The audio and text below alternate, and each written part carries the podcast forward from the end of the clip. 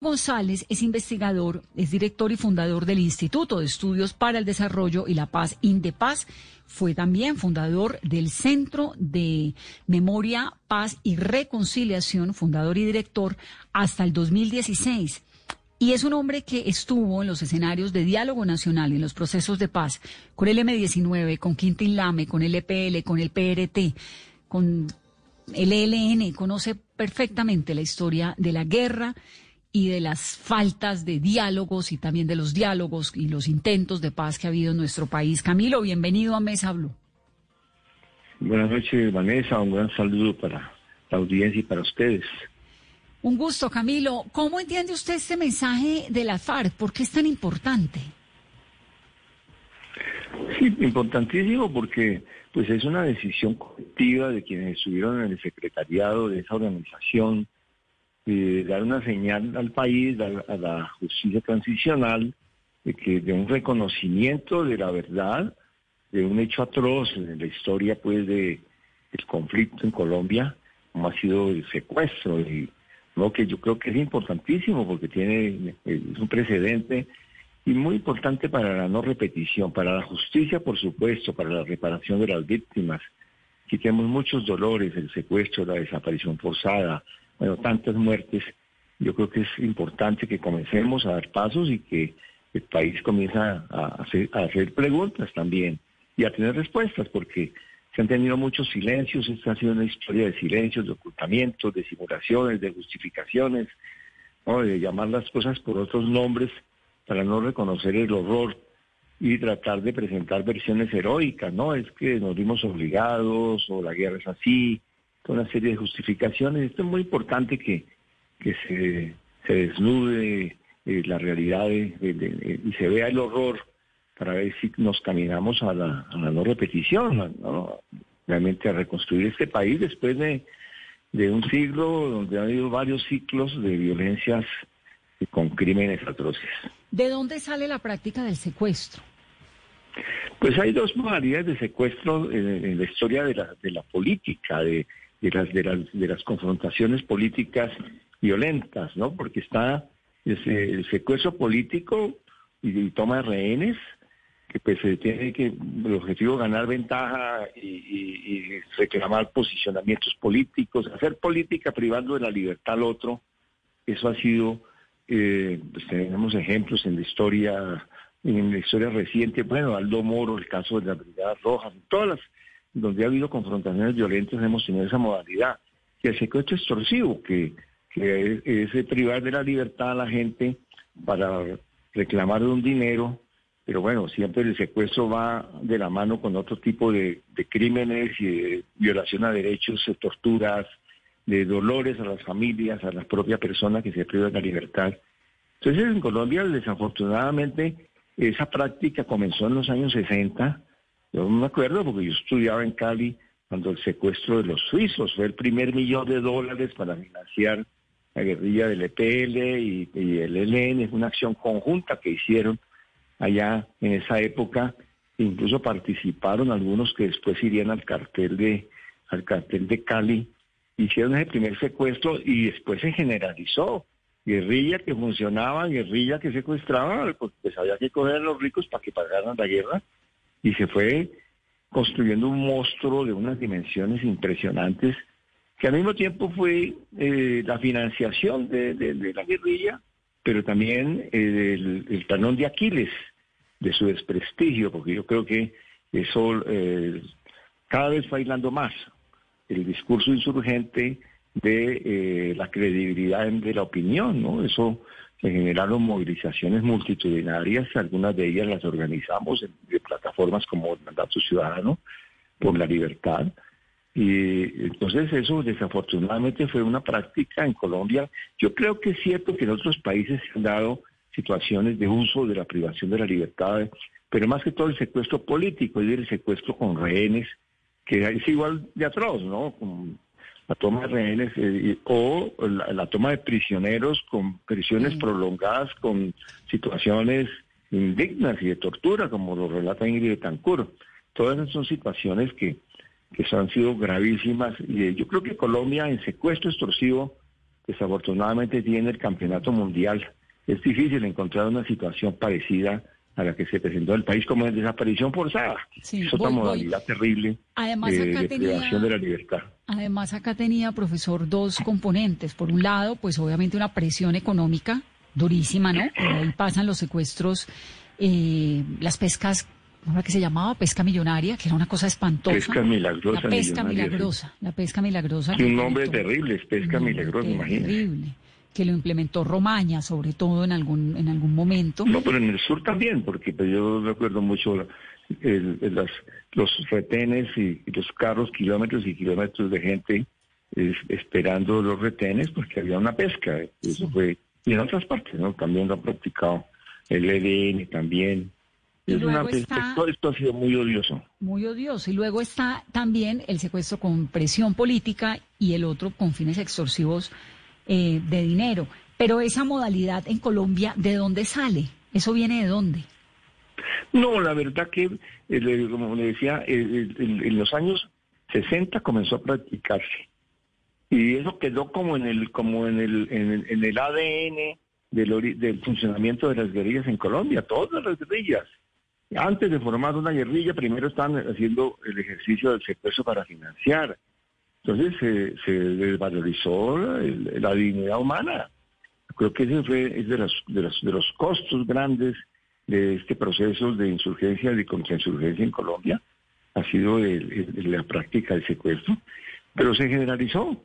Y, hubo, pues, no, imagínense situaciones de guerra tan impresionantes como las que se dieron cuando al M-19 le dio por secuestrar a una serie de, de sujetos de las mafias para sacarles plata y bueno, y eso respondieron con el más, muertes secuestradores, se generó pues la, la banda criminal que después fue como la madre de todo el paramilitarismo de esa época, ¿no? Como respuesta a los secuestros, pero también como respuesta a los secuestros se, se, desarrolló pues todo, una reacción igualmente, digamos, lo visceral y, pero que llevó a un sector de la sociedad a eh, responder de una manera brutal. Es decir, eso fue una, un juego de espejos donde una brutalidad desencadenó otras brutalidades y pues nos llenamos de, de, odios y de, y de, muertos y de, una historia de pérdida de vidas, no solamente el secuestro, el secuestro y la desaparición forzada son dos elementos que nunca pueden separarse en su atrocidad. No, no hay que comparar nunca un mal con otro pero son cosas, cosas terribles, pero aquí se destapó la monstruosidad, definitivamente hemos pasado por unas guerras y unos conflictos violentos con, contra la dignidad humana, has quedado en último lugar. Esa práctica tan dolorosa del secuestro que vimos en Colombia, que lo hemos visto, decíamos ahora, la toma de rehenes en otros lugares del mundo, etcétera, eh, ¿Lo han implementado también otras guerrillas? El, por ejemplo, eh, el Ejército para la Liberación Palestina lo tuvo en el Medio Oriente, ¿lo implementaron? Sí. el secuestro ha sido parte de, todo, todo grupo armado de guerrillas, de insurgencia, paramilitar, de contrainsurgencia, todo han practicado la privación de la libertad, como dice el derecho internacional humanitario, ni en la Corte Penal ni en el, ni, en el derecho internacional humanitario se utiliza la palabra secuestro. secuestro es una categoría del Código Penal para una modalidad, secuestros torcidos y otras formas de secuestros. Pero esto, en, todas estas conflictividades violentas se recurre a la privación arbitraria de la libertad, el sometimiento de la voluntad eh, de, de las personas para lograr ventajas, unas económicas y otras políticas. Eso ha sido parte de, todas esas conflictividades de las guerras y en todos los bandos.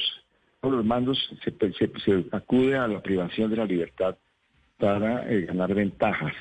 Aquí estamos hoy hablando del secuestro eh, de las guerrillas y particularmente de las FARC porque se produjo un hecho importante que es esta declaración ante la, ante la JEP, pero hay que mirar de conjunto el tema de la privación de la libertad en los conflictos armados y en las guerras como una de las aberraciones inherentes a estas formas de barbarie. Pues aquí se calumnan los bárbaros porque pues esas cosas no tienen ningún punto de comparación, digamos, ¿no? Pero desafortunadamente en estas eh, violencias guerras, luchas de guerrillas, eh, antiinsurgencias y demás, la privación de la libertad, incluido el secuestro, pues forma parte de, de, de los crímenes de esa humanidad y un secuestro en condiciones como las que vivimos en Colombia por parte de las FARC.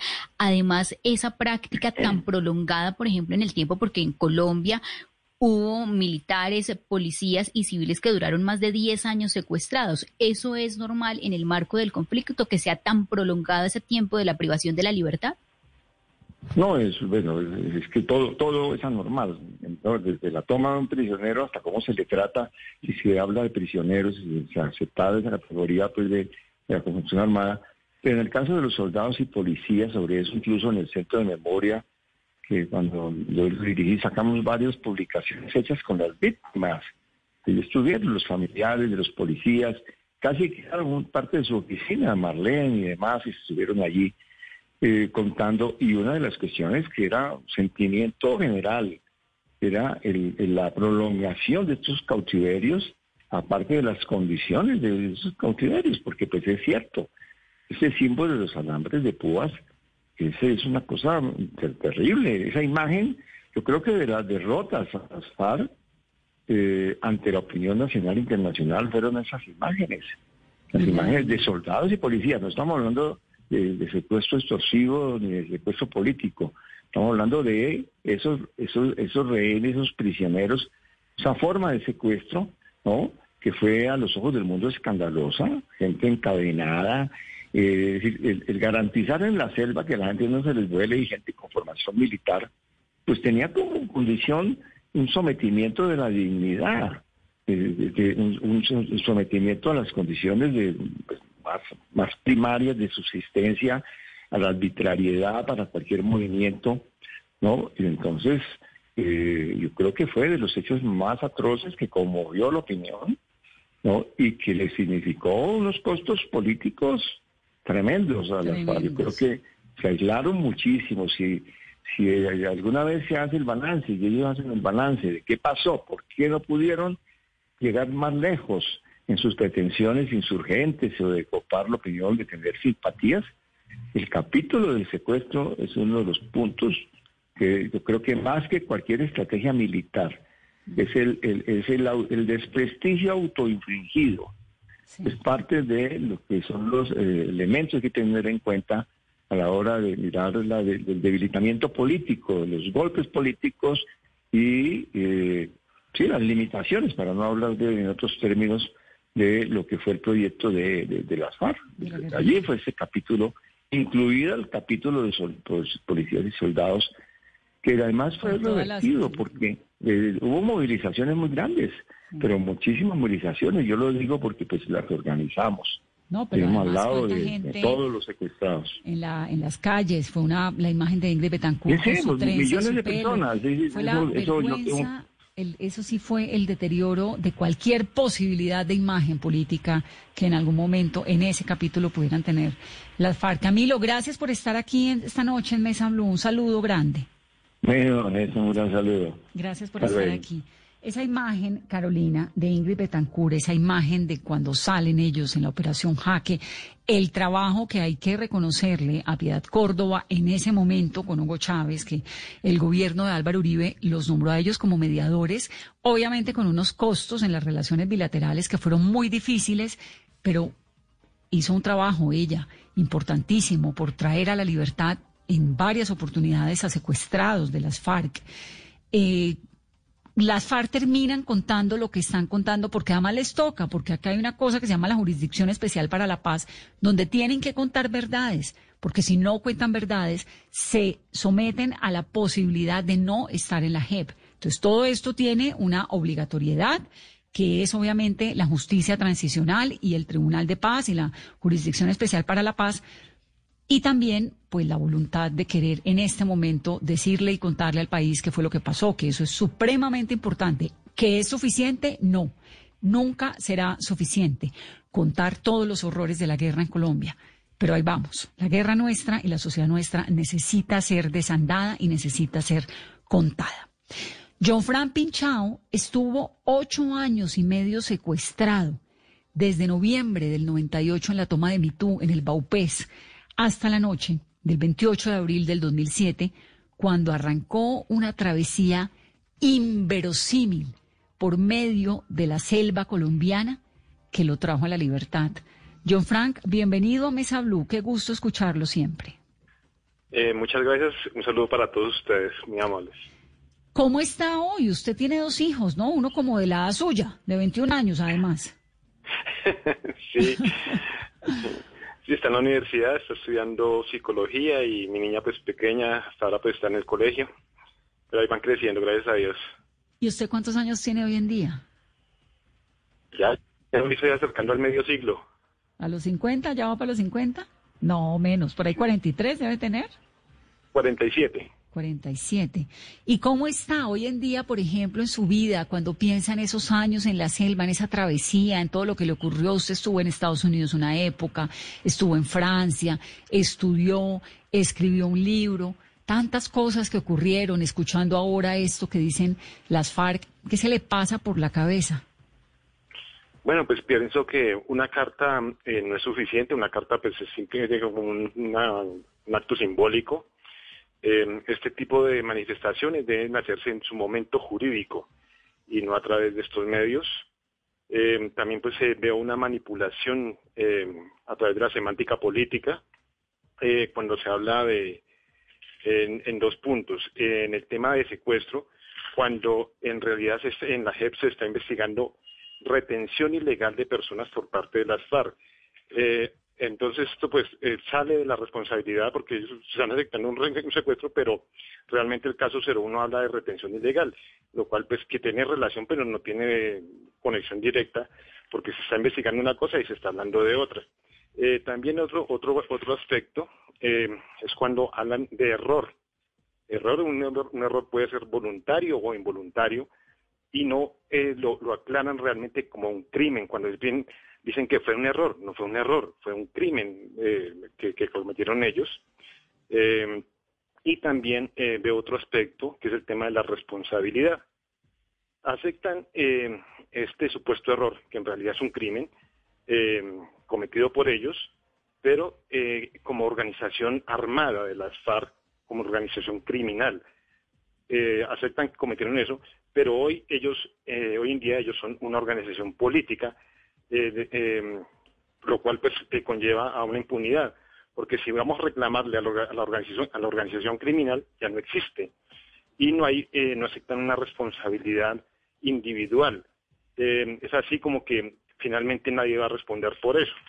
Em, también en, otro aspecto, como lo decía, lo decía eh, mi general Mendieta, la JEP es un tribunal de impunidad como lo han manifestado ellos mismos, las guerrillas, que es un tribunal eh, puesto por ellos, pues vemos que aquí no ha surtido ningún efecto eh, a futuro y yo creo que esto a, través de los años va a tener que llevarse a la justicia internacional porque en realidad vemos que no, existe una la verdad eh, propiamente dicha ni tampoco existe una reparación a las Frank.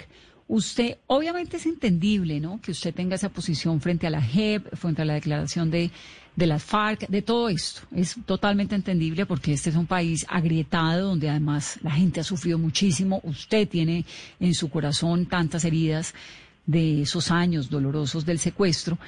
Pero digamos, este proceso, el hecho de que estén contando cosas, el hecho de que estén reconociendo, ¿le da a usted algún tipo de credibilidad al proceso de paz?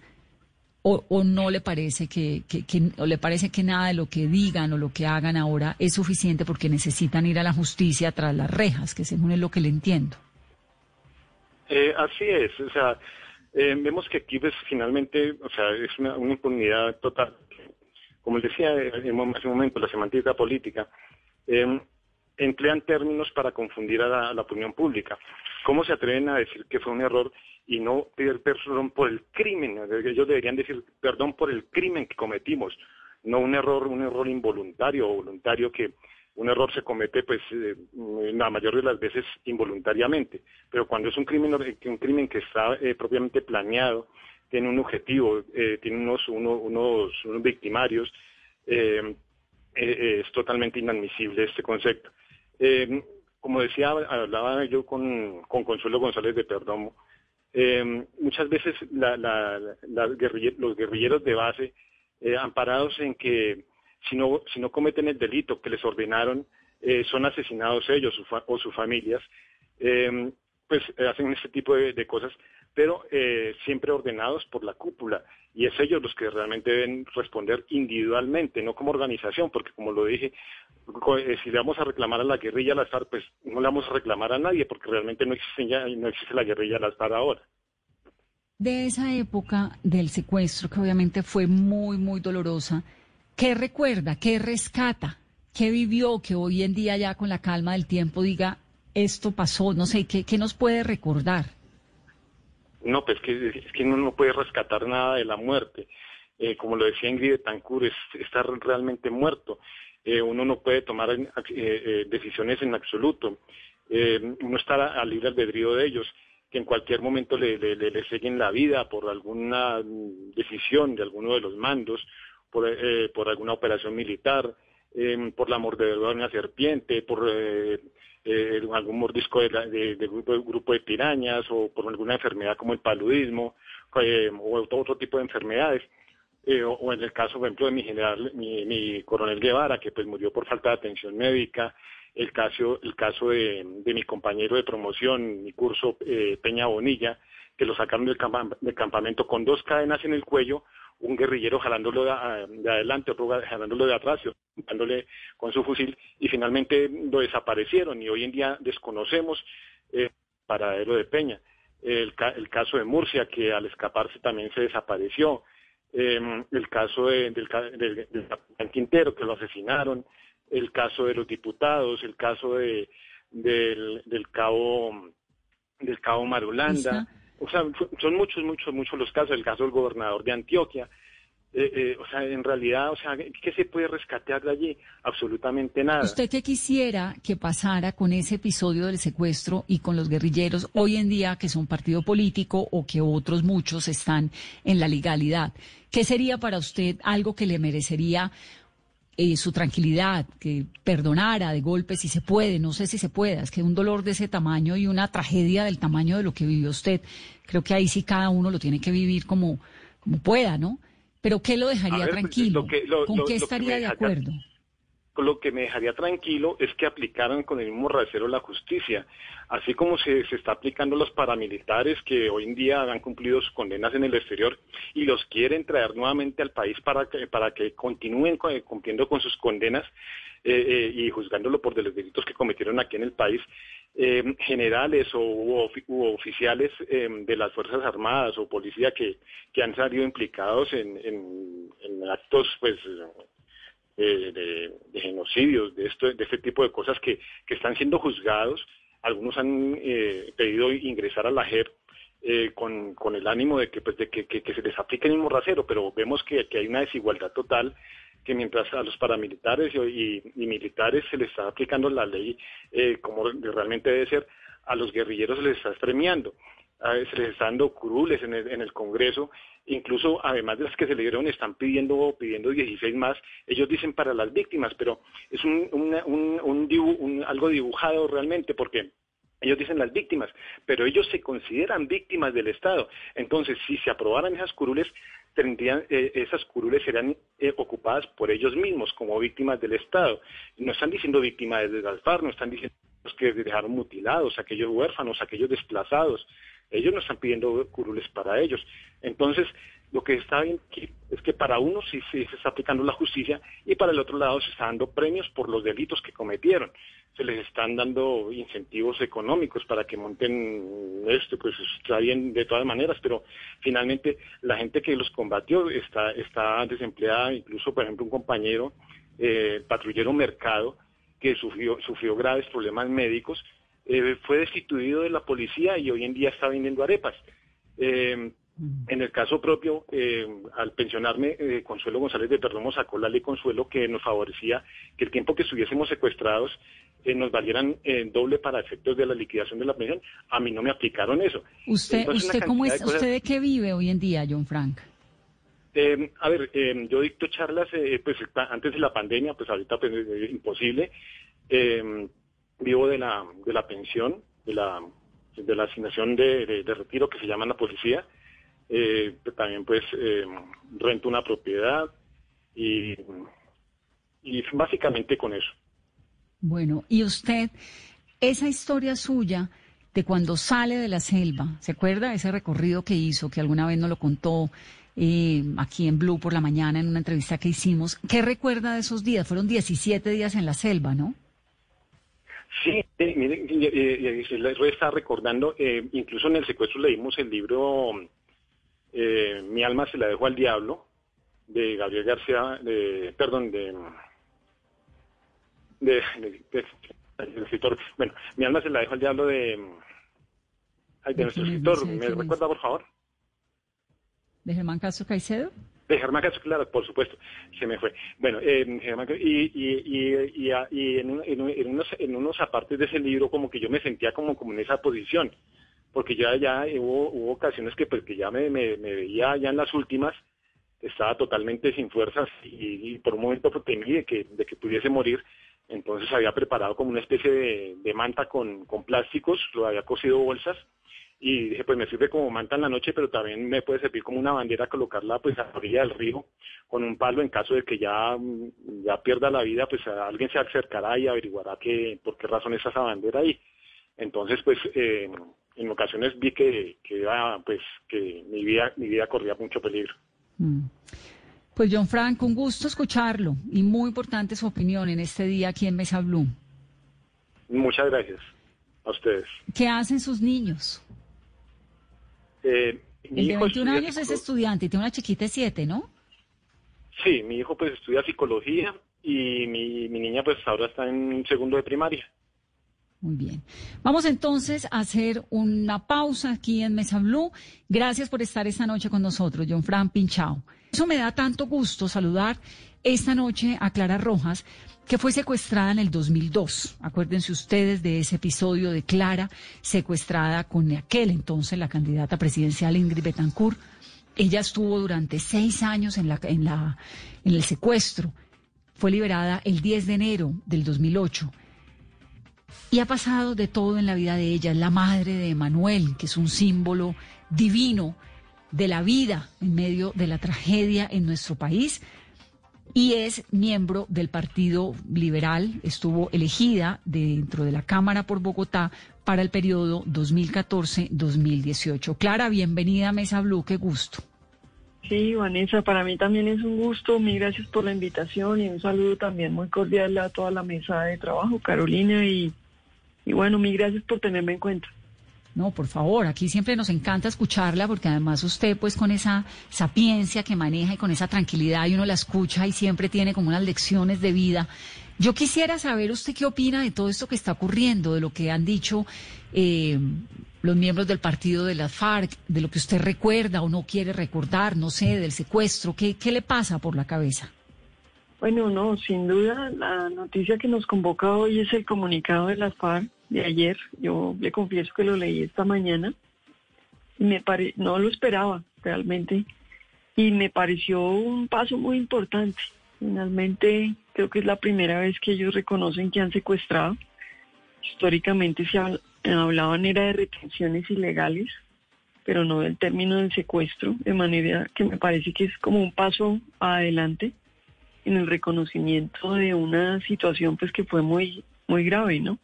Y adicionalmente el hecho de que pidan perdón y reconozcan el daño causado, el hecho de habernos privado de la libertad, el hecho de, como ellos mismos lo señalan, de habernos arrebatado la dignidad por tantos años. De manera que me parece que hicieron como una reflexión, lo cual me parece que es valioso.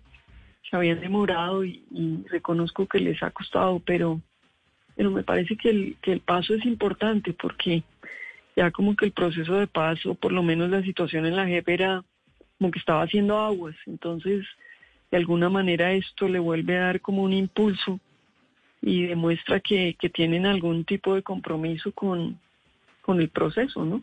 Sí. Clara, usted Yo hablaba ahora un poco sobre el perdón y sobre entender esos episodios, porque es que es muy personal, ¿no? Y escucha uno a John Fran Pinchado que dice, no me parece nada de lo que me, de lo que digan, me parece que está, eh, que es suficiente, digamos, uno entiende todo esto. ¿Usted cómo entiende los procesos de reconciliación, de perdón, de recuperación de la vida?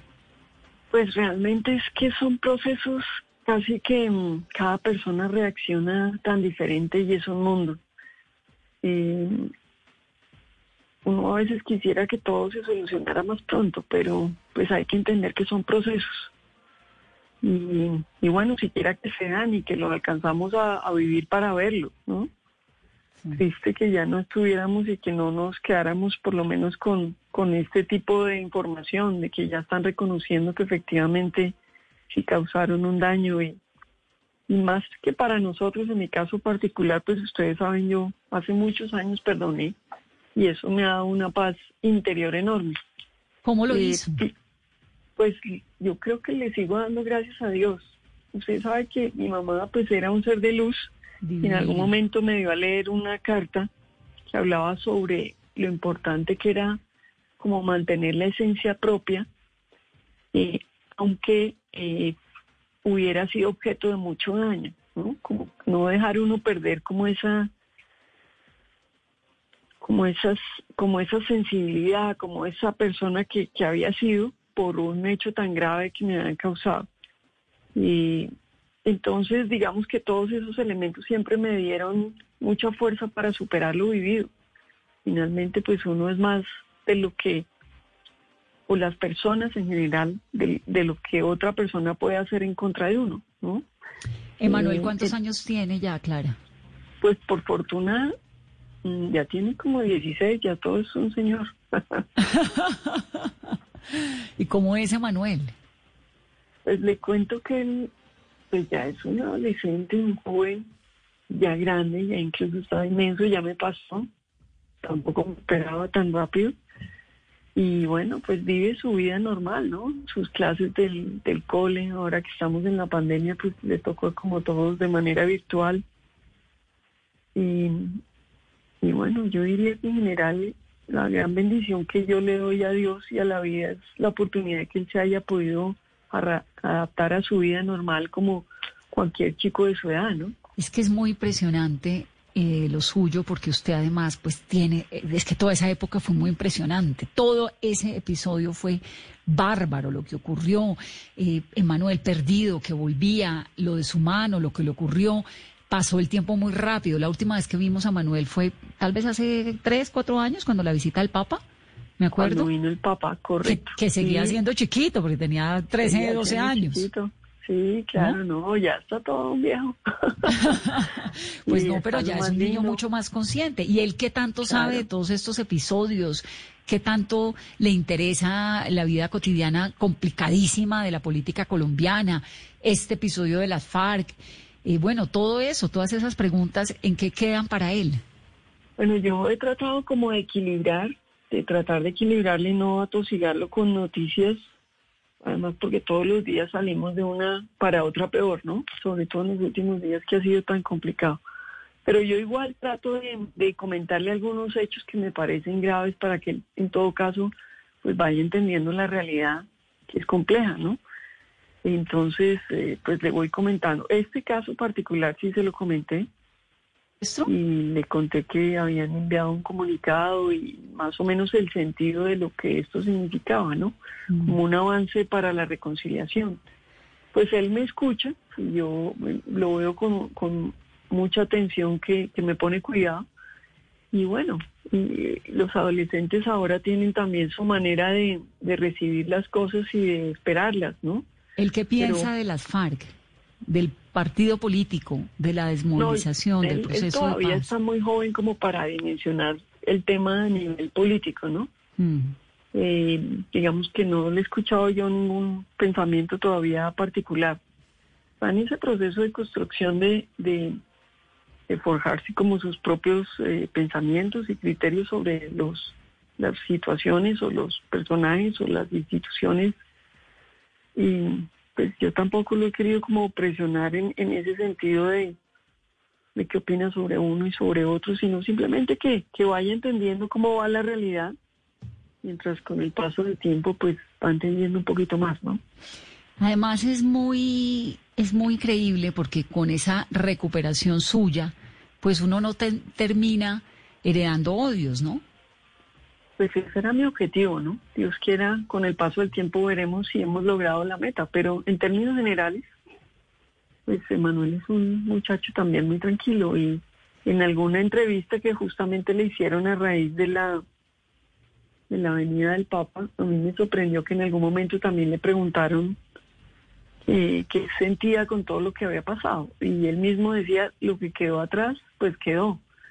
Entonces me encantó porque de alguna manera pues es como como la línea que yo me he impuesto en la vida, ¿no? Para no vivir en el pasado y lograr uno enfocarse en, el presente y tratar de, disfrutar lo que pueda y, seguir adelante, ¿no? Claro. Clara, ¿y usted logró recomponer su vida emocional, su vida amorosa? ¿Se volvió a enamorar, por ejemplo? Ay, esa pregunta es la pregunta del millón. Digamos que a mí el Ay, por favor, dígame que sí, así sea mentira, le ruego. sí, no, yo quisiera poder responder, pero a mí me han tocado afrontar tantas cosas en los últimos 10 años, ¿no? He tenido un torbellino de cosas y digamos que mi primera meta fue pues darle el mayor espacio de tranquilidad a mi hijo, ¿no? Y para eso pues necesitaba trabajar y moverme y, eso me ha, me ha acaparado mucho tiempo y lo he hecho con el mayor gusto. Entonces a veces llego rendida y, y, he estado como en mi zona de confort y no he querido salir de ahí, pero pero no lo descarto igual. de pronto aparece ahí un ser especial y, y ¿por qué no? no Digamos que esa puerta está abierta, eh, pero debo confesar que no he hecho mucho al respecto. Ay, haga, por favor, yo me muero la dicha de verla otra vez a usted enamorada, feliz, porque la verdad que ese proceso que ha sido, pues, es muy ejemplarizante, ¿no? Muy tranquilizante, además, usted con ese muy fuerte. Miro en retrospectiva y miro hacia atrás y digo, uy, ya pasaron más de 12, 13 años. Increíble. Y yo me he concentrado como una hormiguita en sacar a mi hijito adelante, en trabajar, en... Sí, he escrito en mantener la cordura en un país que ronda la demencia. Sí, no, entonces pues le doy gracias a Dios, pero obviamente pues todo esto me, me ha consumido también, ¿no? Claro. Claro, pero está muy bien, Clara, y me, da mucha tranquilidad oírla con esa voz calmada siempre, con esa... Eh, usted lo que le pasa a uno es que la oye y dice, hay futuro, ¿no? Se puede, se puede. Gracias. Pero también los dolores de cada quien son muy personales, es que eso no es, no hay una fórmula mágica para el perdón y para la justicia, pues. Así es. Bueno, pues un saludo muy especial, Clara, y sobre todo un saludo muy especial a Manuel. Ay, tan bella. Pues no, mi gracias a ustedes allá en la mesa, mi gracias por tenernos en cuenta. Y bueno, para terminar también diciéndole que yo creo que todo esto de alguna manera se es posible que se recomponga, porque finalmente pues hemos apostado tanto al que la paz funcione, ¿no? ¿Sí será? Entonces, de alguna manera, pues uno lo que quisiera es que pudiéramos vivir todos los colombianos más tranquilos, que superáramos todo este tema de la polarización y que pudiéramos de alguna manera como a veces estar por encima de ciertos acontecimientos para que para que no engendráramos odio. O sea, yo creo que el odio no nos permite evolucionar y ser conscientes de eso, que esa es la maravilla del perdón. Yo creo que a mí lo que me ha salvado para poder vivir estos 12, 13 años que ya estoy de vuelta en la libertad, pues ha sido eso. No, no, no me he permitido y he hecho el esfuerzo de no anidar odios en el corazón. Y es como la invitación que yo le quisiera hacer hoy a todos mis compatriotas.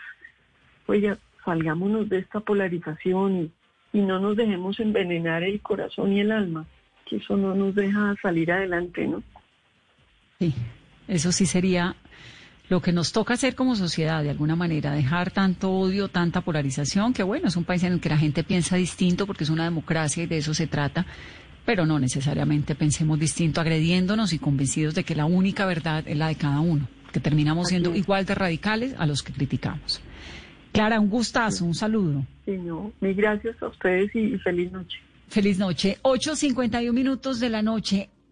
El coronel Raimundo Malagón, Carolina, En el momento de su secuestro, que fue el 4 de agosto del 98 en la Uribe Meta, era subteniente del ejército. Hoy es el único militar que continúa en el servicio activo, ¿no? Sí, Vanessa, él sigue siendo parte del Ejército Nacional y él fue liberado en la Operación Jaque el 2 de julio del 2008.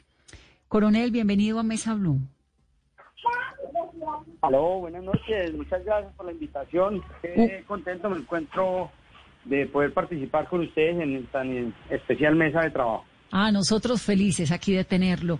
Queríamos saber su opinión, qué se le pasa por la cabeza y por el corazón con ese reconocimiento que han hecho los miembros de la antigua guerrilla de las FARC sobre el horror del secuestro. ¿Qué se le pasa a usted por la mente, por el corazón, coronel?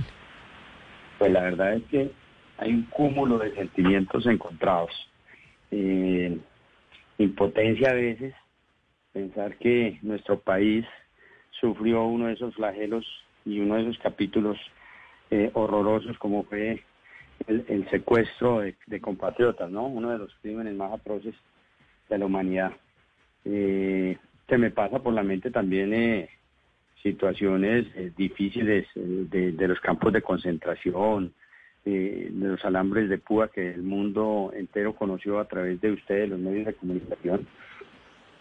Las cadenas de la infamia, las pesadas cadenas y, y, todas las circunstancias difíciles, pero pues no todo puede ser trágico, ¿no? También, eh, como yo lo he dicho en algunas de mis intervenciones, en conferencias que, que, que, he tenido la oportunidad de dar sobre el tema eh, en torno al secuestro, sobre la resiliencia, la superación personal.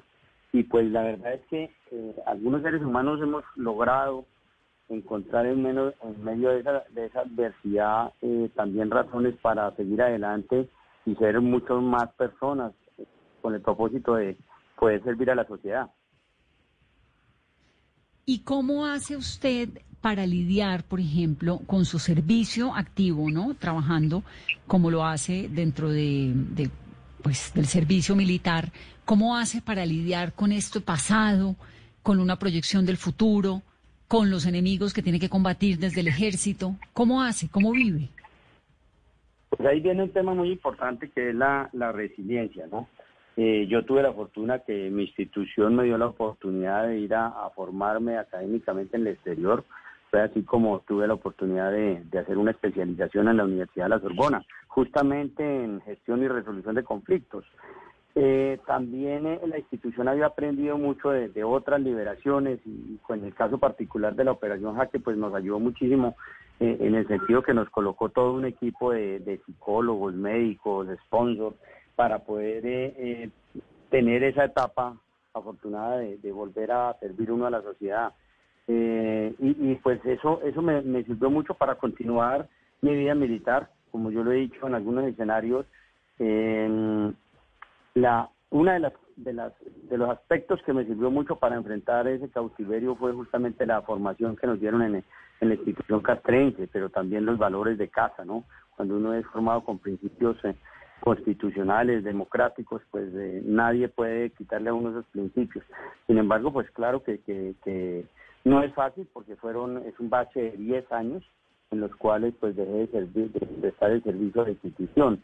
Pero, pero mire que todo se va dando y uno va aprendiendo nuevamente a enfrentar las situaciones, no solamente del enemigo que hay que combatir de algunas maneras, de uno u otro modo, sino pues institucionalmente también para para poder ejercer el mando, que no es nada fácil, pero pues gracias a Dios hemos logrado superar todas esas barreras. Coronel, sin duda lo que a usted le ocurrió fue espantoso, no tiene absolutamente nada de positivo, ni nada, eh, creo pues, me, imagino que no tiene nada que rescatar, como nos decía Fran Pinchado ahora hace un momento. Pero a usted esos años horribles dentro de la selva, secuestrado, ¿De qué manera le impactaron las decisiones que toma hoy en día por su vida, en su vida, por ejemplo, como coronel del ejército?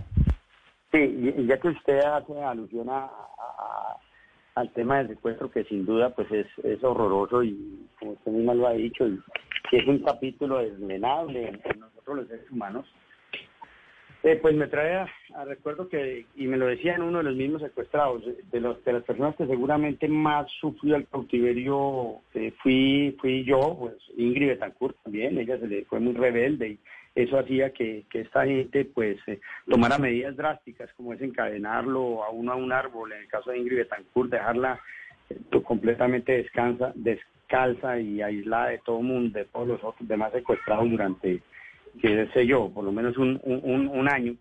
Eh, el caso mío, yo me les fugué dos veces. En la primera fuga, eh, pues estos personajes decidieron aislarme también y amarrarme a dos árboles distantes entre sí, de cuello y de mano, eh, con árboles, con cuerdas de nylon de esas gruesas. Y, fue un capítulo muy difícil, pero ahí es donde uno se pregunta justamente lo que usted acaba de decir, la resiliencia de nosotros los seres humanos y donde uno dice cómo no enloquecer en esas circunstancias. Pues bien, en mi caso particular, pues aprendí a proyectarme metas, a pensar en el pasado, presente, en el futuro, en fin, para pensar más allá de la nariz. Y, tenía que hacer, inventar fórmulas, ¿no? Por ejemplo, eh, un soldado me envió una maca, una maca que le dieron la oportunidad de tejerla, él como lo pudo, la tejió y me la envió y yo logré entre los dos árboles que me, que me sujetaban de las cuerdas eh, ponerlo y, y, ahí poner esa hamaca y todas las tardes me sirvió para meditar. A las 4 o 5 de la tarde yo miraba arriba la, el follaje de los árboles y meditaba, aprendí a meditar, a encontrarme conmigo mismo y a proyectarme. Eh, una vez eh, cogí un subversivo, me hizo una, un, un lápiz improvisado con un machete, me le sacó punta a un palito y yo empecé a escribir ahí en la tierra, hacer poemas, canciones, todas esas cosas le ayudan a uno a superar esa situación tan difícil, pero, pero claro, lo que uno se proyectaba en el cautiverio, pues eh, gracias a Dios, en mi caso personal, pues de alguna manera eh, eso me ha servido para, para eh, poder tener hoy día una familia, para poder servir a la sociedad, para muchas de las cosas que yo me proyectaba, pues gracias al Señor se dieron. En medio de ese horror, como, como usted lo acaba de decir. Coronel, me encanta escucharlo aquí en Mesa Blue, recordar esa, esa época atroz, pero afortunadamente tenerlo en la vida, poderlo escuchar ahora, poder eh, saber que usted está en las fuerzas militares, es el único militar de los liberados de jaque, como nos contaba Carolina ahora, el 2 de julio del 2008, que continúa activo en el servicio. Ojalá se jubile de viejo, viejo, viejo, viejo, ya cansado y podamos seguir hablando en este programa con usted. Bueno, muchísimas gracias y hay muchas cosas por hacer por este país. Dios quiera nos den la oportunidad de poder servir a la sociedad porque pues realmente cada vez que uno va eh, logrando peldaños en su carrera profesional se va dando cuenta que, que la sociedad colombiana necesita personas que puedan hacer algo por esta por este país y pues dentro de mi proyecto de vida está seguir pues continuar sirviendo a la sociedad. Muchas gracias. Un saludo, coronel. Gracias por estar con nosotros. Es el coronel Raimundo Malagón. Hello, it is Ryan, and we could all use an extra bright spot in our day, couldn't we? Just to make up for things like sitting in traffic, doing the dishes, counting your steps, you know, all the mundane stuff. That is why I'm such a big fan of Chumba Casino. Chumba Casino has all your favorite social casino style games that you can play for free anytime, anywhere with daily bonuses. That should brighten your day a little. Actually, a lot. So sign up now at ChumbaCasino.com. That's ChumbaCasino.com. No purchase necessary. BGW. Void were prohibited by law. See terms and conditions. 18 plus.